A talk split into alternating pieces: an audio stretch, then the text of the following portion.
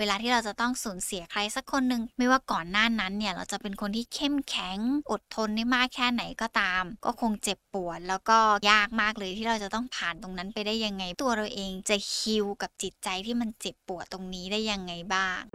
ออจิตนี่คือพื้นที่ปลอดภัยสำหรับคุณ ดาวน์โหลดได้แล้ววันนี้ ทั้ง iOS และ Android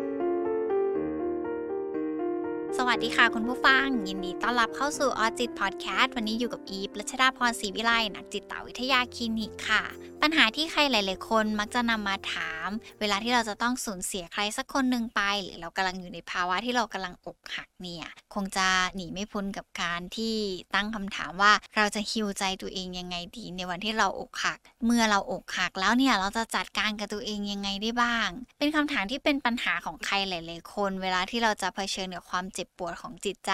ไม่ว่าจะเป็นเพศหญิงหรือเพศชายก็ตามต่างก็ต้องการวิธีการในการฮิวจิตใจของตัวเอง แต่มันน่าแปลกนะคะ คุณผู้ฟังถ้าเราอยู่ในฐานะของการเป็นผู้รับฟังความเจ็บปวด หรือการที่มีใครสักคนหนึ่งมาปรึกษาเราเกี่ยวกับปัญหาความอกหักหรือความรักเนี่ยเรามักจะตอบได้ง่ายดายมาก ๆ เลย แล้วเราก็สามารถอธิบายได้ด้วยว่า ควรจะเริ่มต้น 1 2 3 4 ยังไงบ้าง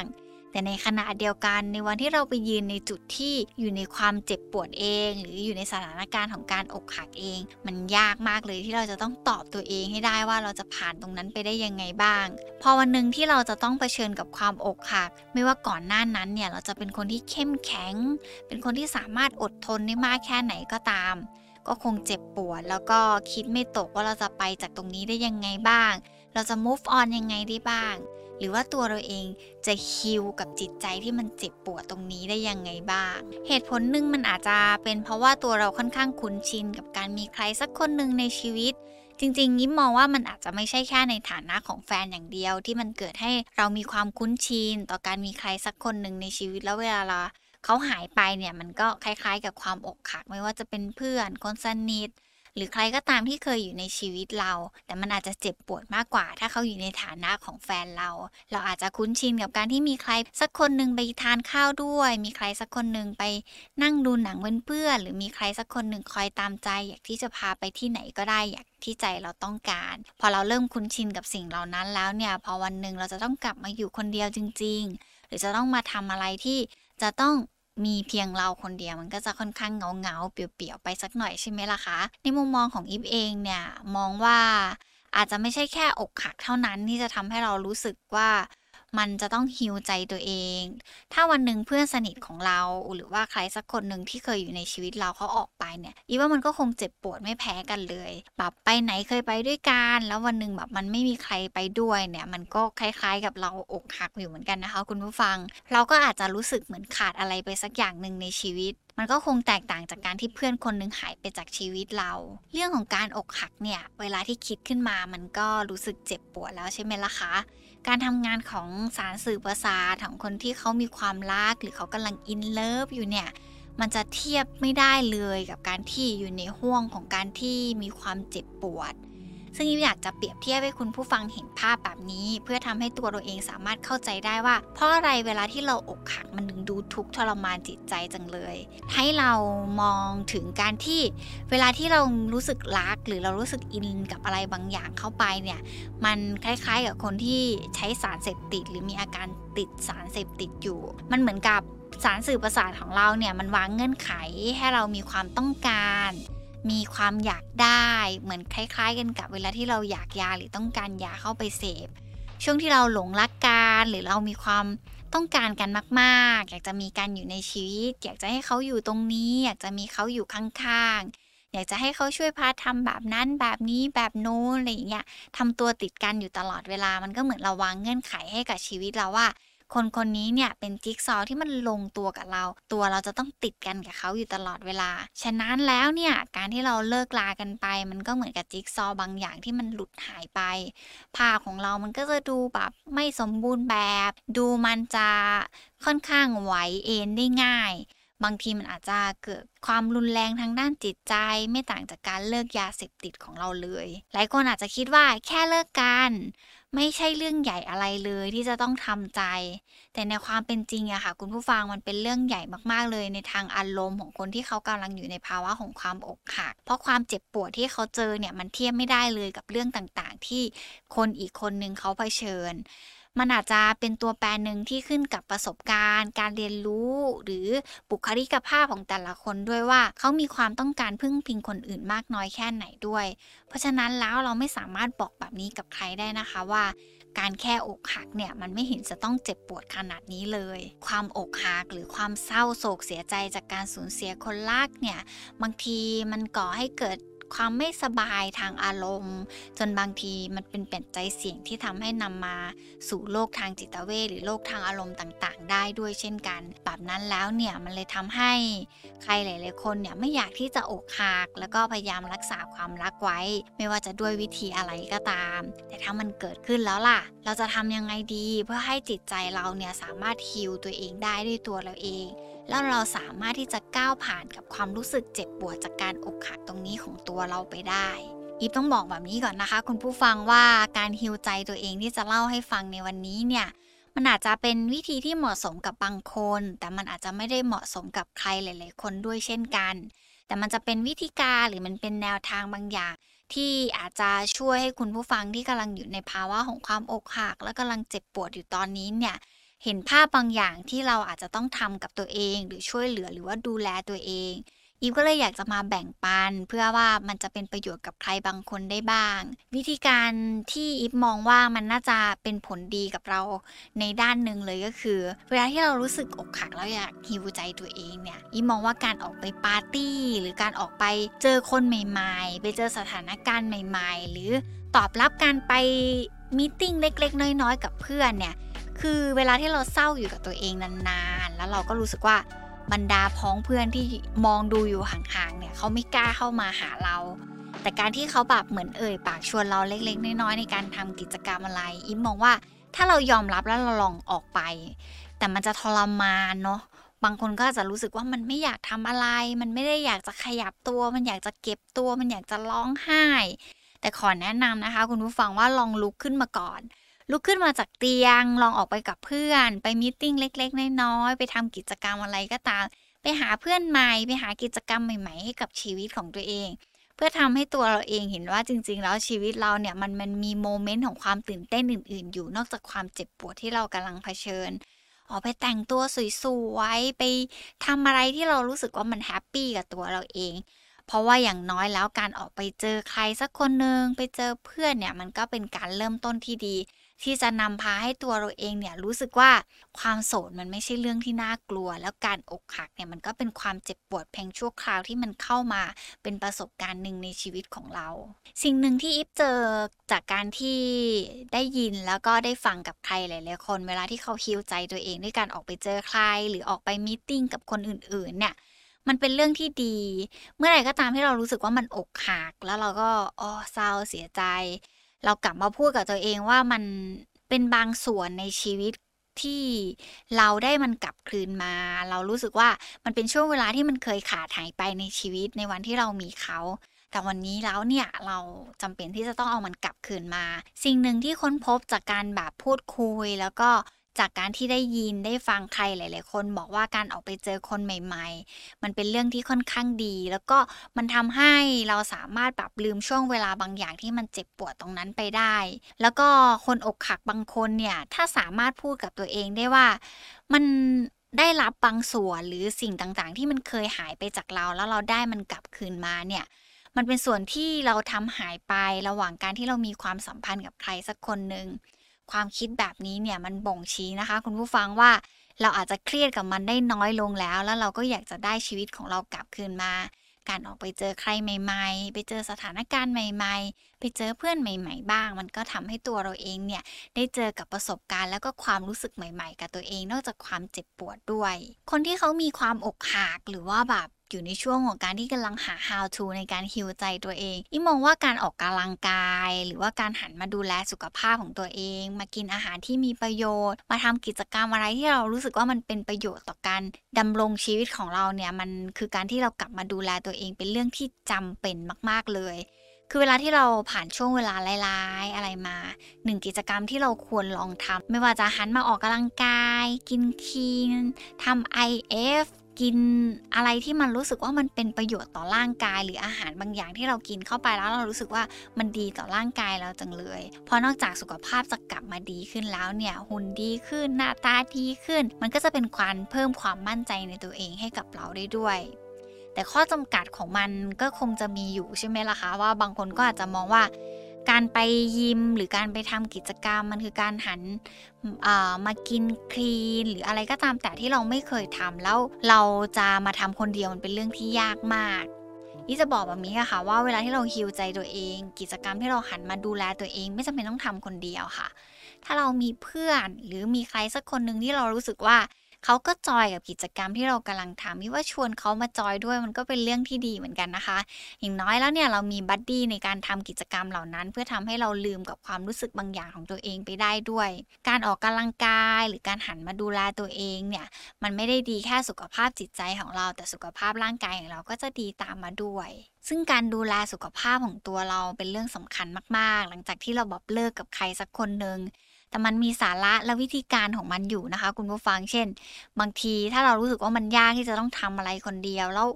เขาเนี่ยเคยอยู่ในชีวิตของเราในช่วงเวลา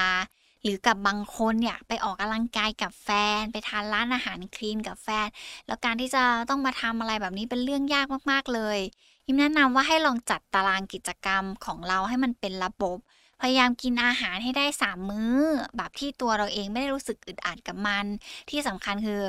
เราเนี่ยจัดระบบชีวิตของเราด้วยตัวเราเอง อยากจะทำอะไรก็ทำไม่อยากทำอะไรก็ไม่ต้องทำรวมไปถึงอยากจะทาน อยากจะเล่น อยากจะทำกิจกรรมที่เรารู้สึกว่าเราเคยอยากจะทำก็ดึงมันกลับมาในตารางกิจกรรมของเราอะค่ะ คุณผู้ฟัง สิ่งเหล่านี้เนี่ยมันดีต่อจิตใจมาก ๆ เลยนะคะ มากไปกว่านั้นแล้วเนี่ยการพยายามออกกำลังกายเนี่ยมันอาจจะเข้าไปเป็นนิสัยของเราแล้ววันหนึ่งเราก็จะกลายเป็นคนที่มีความเฮลตี้ในตัวเองแบบที่เราไม่รู้ตัวด้วย วิธีการฮิวใจตัวเองอีกแบบหนึ่งที่มองว่าน่าจะได้ผล ก็คือเรื่องของการที่เราไปหาใครสักคนหนึ่งไปเจอไปพบปะเพื่อนเก่า แบบช่วงที่เราอยู่กับแฟนหรือเรามีแฟนเนี่ยบางทีกับบางคนบางคู่ มีการทำตัวติดกันตลอด 24 ชั่วโมงเลย การได้กลับไปใช้ชีวิตกับคนอื่นๆ เช่น ครอบครัว แก๊งเพื่อนเก่าหรือ buddy เก่าๆหรือเพื่อนที่เราไม่ได้เจอมานานแล้วเนี่ยมันล้วนแล้วเป็นสิ่งที่ช่วยฟื้นฟูความรู้สึกแล้วก็จิตใจเราได้ด้วยนะคะ แต่บางทีการที่เราไม่ได้อยู่กับเพื่อนรักเรานานๆเนี่ยอาจจะต้องใช้ความพยายามนิดนึงเนาะเพราะบางทีเพื่อนก็จะรู้สึกว่าตัวเราเองเนี่ยก็เคยเพิกเฉยกับเขามาก่อน บางทีเขาก็อาจจะลืมไปแล้วว่าเขาเคยเป็นคนสำคัญของเราแล้วก็อาจจะค่อยๆ chit-chat กับเขาแล้วก็ดึงเขากลับมาอยู่ในชีวิตของเราเพื่อนของเราสุดท้ายแล้วก็ยังเป็นเพื่อนของเราอะค่ะ ในวันหนึ่งที่เราไม่มีใคร เชื่อว่าเขาก็ยังพร้อม support เราอยู่ การเลิกลามันมีผลต่อระบบแบบวงจรของความต้องการการพึ่งพามาก ๆเลย ยกตัวอย่างเช่น เด็กที่เขาเหมือนกับติดแม่มากๆ แล้ววันหนึ่งเนี่ยเขาไม่มีแม่แล้วอะ่ะ แม้กระทั่งเด็กที่อยู่ในความสัมพันธ์กับแม่ เขาก็ยากที่จะแยกจากจากแม่เลย แล้วในขณะเดียวกันตัวเราเองเนี่ย ถ้าเอาเราไปติดกับใครสักคนหนึ่งไม่ว่าจะเป็นเพื่อนสนิทหรือเป็นแฟนก็ตามนะคะ โดยเฉพาะเราติดแฟนในวัยที่เราโตมากแล้วเนี่ย ทีเนี้ยเนี่ยมันจะเกิด ความรู้สึกที่มันยากที่จะแยกจากได้ง่าย ความเจ็บปวดมันก็เลยทวีคูณมากกว่าปกติตรงนั้นคุณผู้ฟังมองว่ากลับไปหาไปพูดคุย ไม่ว่าจะเป็นเพื่อนเก่าครอบครัวแก๊งเพื่อนใครก็ตามที่เราเคยมีความรู้สึกผูกพันด้วยในช่วงเวลาก่อนหน้านี้ก่อนที่เราจะตัวติดกับแฟน หรือก่อนที่เราจะมีแฟนคนนี้แล้วทำให้สังคมของเราหายไปเนี่ยมันทำให้ตัวเราเองได้ ฮิวความรู้สึกแล้วก็ฮิวความสัมพันธ์ของเรากับคนเก่าๆที่เขาเคยหวังดีกับเราด้วย อย่างต่อมาเลยค่ะคุณผู้ฟังเป็นเรื่องสำคัญมากๆ ถ้าเรารู้สึกว่าเรายังไม่สามารถฮิวใจตัวเองได้จากความเจ็บปวดมันคือการที่เราอาจจะต้องเปลี่ยนโฟกัสของตัวเองไปที่อื่น บางคนอาจจะมองว่าการเปลี่ยนโฟกัส มันไม่ได้ทำให้ตัวเราเองสามารถแบบยอมรับความเจ็บปวดตรงนั้นได้ แต่ในขณะเดียวกันถ้าเรายังไม่พร้อมในการที่จะยอมรับความเจ็บปวด การมุ่งใส่ใจไปกับสิ่งอื่น หรือมุ่งมั่นในการทำสิ่งอื่นมากกว่าเนี่ยมันก็จะช่วยให้ตัวเราเองเนี่ยสามารถหยุดความรู้สึกเจ็บปวดของเราได้ในช่วงเวลาหนึ่งมีคำกล่าวบางคำอะค่ะที่เกี่ยวข้องกับความรัก มันมักจะเป็นคำที่เราอาจจะเคยได้ยินมาก่อนก็แบบ เหมือนเราอาจจะไม่ได้โชคดีมากนัก ในเรื่องของความรัก แต่เราอาจจะลัคกี้แบบในเรื่องของการทำงานก็ได้คุณผู้ฟังลองดูไหมคะว่าการเปลี่ยนโฟกัสไปโฟกัสอย่างอื่นที่ไม่ใช่ความรัก บางทีมันอาจจะทำให้เราทำสิ่งเหล่านั้นได้ดีกว่า บางทีความรักมันอาจจะเป็นเรื่องของโชคชะตา เป็นเรื่องของอะไรก็ตามที่มันผ่านเข้ามาแล้วเดี๋ยวมันก็ผ่านไป จริงอยู่ว่าคนบางคนอาจจะโชคดีทั้งเรื่องความรักแล้วก็เรื่องงานใช่ไหมล่ะคะอันนั้นก็คงเป็นหนึ่งในร้อยหรือเป็นสองในร้อยที่เขาก็อาจจะเจอเรื่องแบบนั้นได้ แต่ถ้าเราผิดหวังในความรักแล้วเนี่ยทำไมเราถึงจะไม่มีโอกาสที่จะแบบไปชดเชยตัวเองด้วยความสามารถด้านอื่น ๆ ของตัวเอง บางทีการหนกหักหรือการเลิกลากับใครสักคนหนึ่งมันเป็นช่วงเวลาที่เราต้องให้เวลากับตัวเอง ให้เวลากับจิตใจของตัวเอง เพื่อให้เราเนี่ยจะได้มีระยะเวลาในการที่จะดูแลจิตใจของตัวเอง การเบี่ยงเบนตัวเราเอง ไปมุ่งมั่นหรือไปตั้งใจกับสิ่งอื่น ๆ ที่มันควรจะทำมากกว่าการจมอยู่กับความเจ็บปวดมันก็เป็นวิธีการหนึ่งนะคะ ที่อย่างน้อยแล้วเนี่ย เราจะได้เห็นว่าตัวเราเองก็มีคุณค่า ตัวเราเองก็มีศักยภาพในการทำอย่างอื่น ๆ มากกว่าการที่จะต้องแบบเอาตัวเองไปผูกพันกับความรู้สึกเจ็บปวดกับการที่มีใครสักคนหนึ่งออกไปจากชีวิตของเรา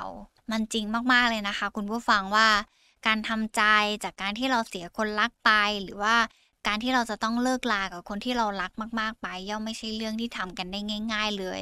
แล้วทางออกหรือวิธีการของแต่ละคนเนี่ยมันก็จะแตกต่างกันไป เพราะว่าเราก็ต่างมีความซับซ้อนในด้านอารมณ์ แล้วก็วิธีการที่มันแตกต่างกันทั้งสิ้นด้วย แต่แน่นอนค่ะคุณผู้ฟังว่าถ้าเรามัวแต่โศกเศร้า เสียใจร้องไห้กลางสายฝนหรือว่าเปิดเพลง เปิดน้ำในห้องน้ำแล้วก็ร้องไห้ไปกับมันฟังเพลงอกหักอยู่ตลอดเวลา หรือกับบางคนเนี่ยก็จะพยายามตะโกน กรีดร้อง ความเจ็บปวดออกมาเนี่ย แต่ถ้าเราเชื่อว่าเราจะผ่านกับตรงนั้นไปได้เนี่ย เพียงแค่ว่าเราต้องเลือกลงมือกระทำบางอย่างที่เรารู้สึกว่ามันดีกับตัวเอง อีกอย่างหนึ่งเลยแล้วอีกว่ามันสำคัญมากๆเลยกับคุณผู้ฟังที่กำลังอกหักอยู่ตอนนี้ก็คือ จริงๆ การที่เรายังรู้สึกเจ็บปวด อยู่ในช่วงเวลาที่มันยาวนานแบบนี้เนี่ยมันอาจจะไม่ใช่ว่าตัวเราเองไม่สามารถมีวิธีการจัดการกับมัน แต่เรายังเจอตัวกระตุ้นที่เรียกว่าการเห็น การได้รับรู้ข้อมูลข่าวสารเกี่ยวกับตัวเขาอยู่ มันก็เลยทำให้ความเจ็บปวดนั้นเหมือนมันโดนสะกิดอยู่ตลอดเวลาอีแนะนำว่าตัวเราเองควรจะบล็อกทุกๆช่องทางที่เป็นโซเชียลมีเดียที่เราสามารถเห็นการเคลื่อนไหวของเขา อย่าคิดนะคะคุณผู้ฟังว่าการบล็อกเนี่ยมันเป็นเรื่องที่เราจะจะดูไม่เป็นผู้ใหญ่เอาซะเลย หรือเราจะดูแบบไม่สามารถจัดการกับตัวเองได้เลย จิตใจของเราเนี่ยมันซับซ้อนและมันก็ยากที่จะอธิบายมากกว่านั้นค่ะ ถ้าเราเจ็บปวดแล้วเราก็รู้ว่าการเห็นการได้รับรู้ข่าวสารตรงนั้น มันยังกระตุ้นความเจ็บปวดของเรา มันก็เป็นสิ่งหนึ่งที่เราควรจะตัดวงจรตรงนั้นออกไป เพื่อทำให้ตัวเราเนี่ยสามารถรับมือกับตัวเองได้ ในวันที่เราเนี่ยจะต้องแบบอยู่กับตัวเองแล้ว แต่คุณผู้ฟังหลาย ๆ คนก็คงบอกว่าการบล็อกแฟนเก่า หรือการบล็อกคนรักเก่านี่เป็นเรื่องที่ยาก แล้วก็ต้องใช้ความกล้าอย่างสูงมาก ๆ เลย เพราะจากคนที่จะต้องอยู่ในชีวิตกันทุก ๆ วัน จะให้ตัดขาดกันออกไปแบบนี้หรอ แต่แน่นอนค่ะคุณผู้ฟังว่าความรู้สึก มันอาจจะเป็นเรื่องของความใจหาย แล้วก็ลึกๆแล้วเราอาจจะยังคงอยากมีเขาอยู่ในชีวิตอยู่ มันก็เลยดูเหมือนว่ามันจะยากในการที่จะตัดใครสักคนหนึ่งออกจากโซเชียลมีเดียหรือการหยุดการรับรู้เกี่ยวกับเขาคนนั้น ความอยากรู้ความเป็นไปเป็นมาของเขาเนี่ยแหละค่ะ มันยังเป็นตัวชนวนอย่างหนึ่งที่จุดความเจ็บปวดของเราขึ้นมาได้ตลอดเวลา เพราะฉะนั้นเอาเขาออกไปเถอะค่ะ เอาเขาออกไปจากความรู้สึกของเรา เอาเขาออกไปจากการรับรู้ของเรา อย่างน้อยแล้วเนี่ยมันก็เป็นช่องทางหนึ่งที่ทำให้เราเนี่ยไม่ต้องรับรู้แล้วก็ไม่ต้องกลับไปเจ็บปวดกับความรู้สึกเดิมๆของตัวเองอีก สุดท้ายแล้วสิ่งที่อยากจะบอกก็คือการที่โลกนี้อาจจะไม่ได้มีแค่เรานะคะ ที่อกหัก ในขณะที่เรากำลังร้องไห้ฟูมฟายหรือแม้กระทั่ง การที่ตัวเราเองกำลังรู้สึกว่าเจ็บปวดกับความรักเนี่ยอาจมีอีกหลาย ๆ คนที่เขากำลังประสบปัญหากับความเจ็บปวดแบบนี้ของเราอยู่ การอกหักมันคือประสบการณ์หนึ่งที่มันเกิดขึ้นได้ในชีวิตของเรา จริงๆอิมเชื่อว่าความอกหักหรือการเจ็บปวดจากความรักเนี่ยมันสามารถเกิดขึ้นได้กับเราทุกเพศทุกวัยเลยทีเดียว แต่ไม่ได้การันตีนะคะว่าคุณค่าในตัวเราเนี่ยมันจะต้องลดน้อยลง หรือมันก็ไม่ได้เป็นตัวชี้วัดด้วยเช่นเดียวกัน ว่าเราจะไม่สามารถมีความรักในครั้งต่อไปได้ ความรักที่สมหวังมันอาจจะไม่ได้เกิดขึ้นกับทุกคน แต่มันก็ไม่ได้แปลว่าตัวเราเองที่อกหักในวันนี้ มันจะไม่สามารถสมหวังในความรักได้ในวันข้างหน้า เพียงแต่วันนี้เราอาจจะรู้สึกเจ็บปวดกับมัน แล้วเราก็มีมุมมองต่อความรักในด้านที่มันไม่ค่อยดีแล้ว เราแค่กลับมาดูแลตัวเอง กลับมาดูแลจิตใจตัวเอง สิ่งสำคัญเลยก็คืออย่าลืมใจดีกับตัวเองนะคะ เพราะน่าจะเป็นจุดเริ่มต้นที่ดีมากๆเลย ที่ทำให้ตัวเราเนี่ยสามารถก้าวผ่านกับความเจ็บปวด แล้วก็ฮิวจิตใจของตัวเองได้ในวันที่เรากำลังอกหัก วันนี้ขอบคุณมากๆเลยนะคะ ที่รับฟังไว้เจอกันใหม่ EP หน้า สวัสดีค่ะออจิตนี่คือพื้นที่ปลอดภัยสำหรับคุณ ดาวน์โหลดได้แล้ววันนี้ ทั้ง iOS และ Android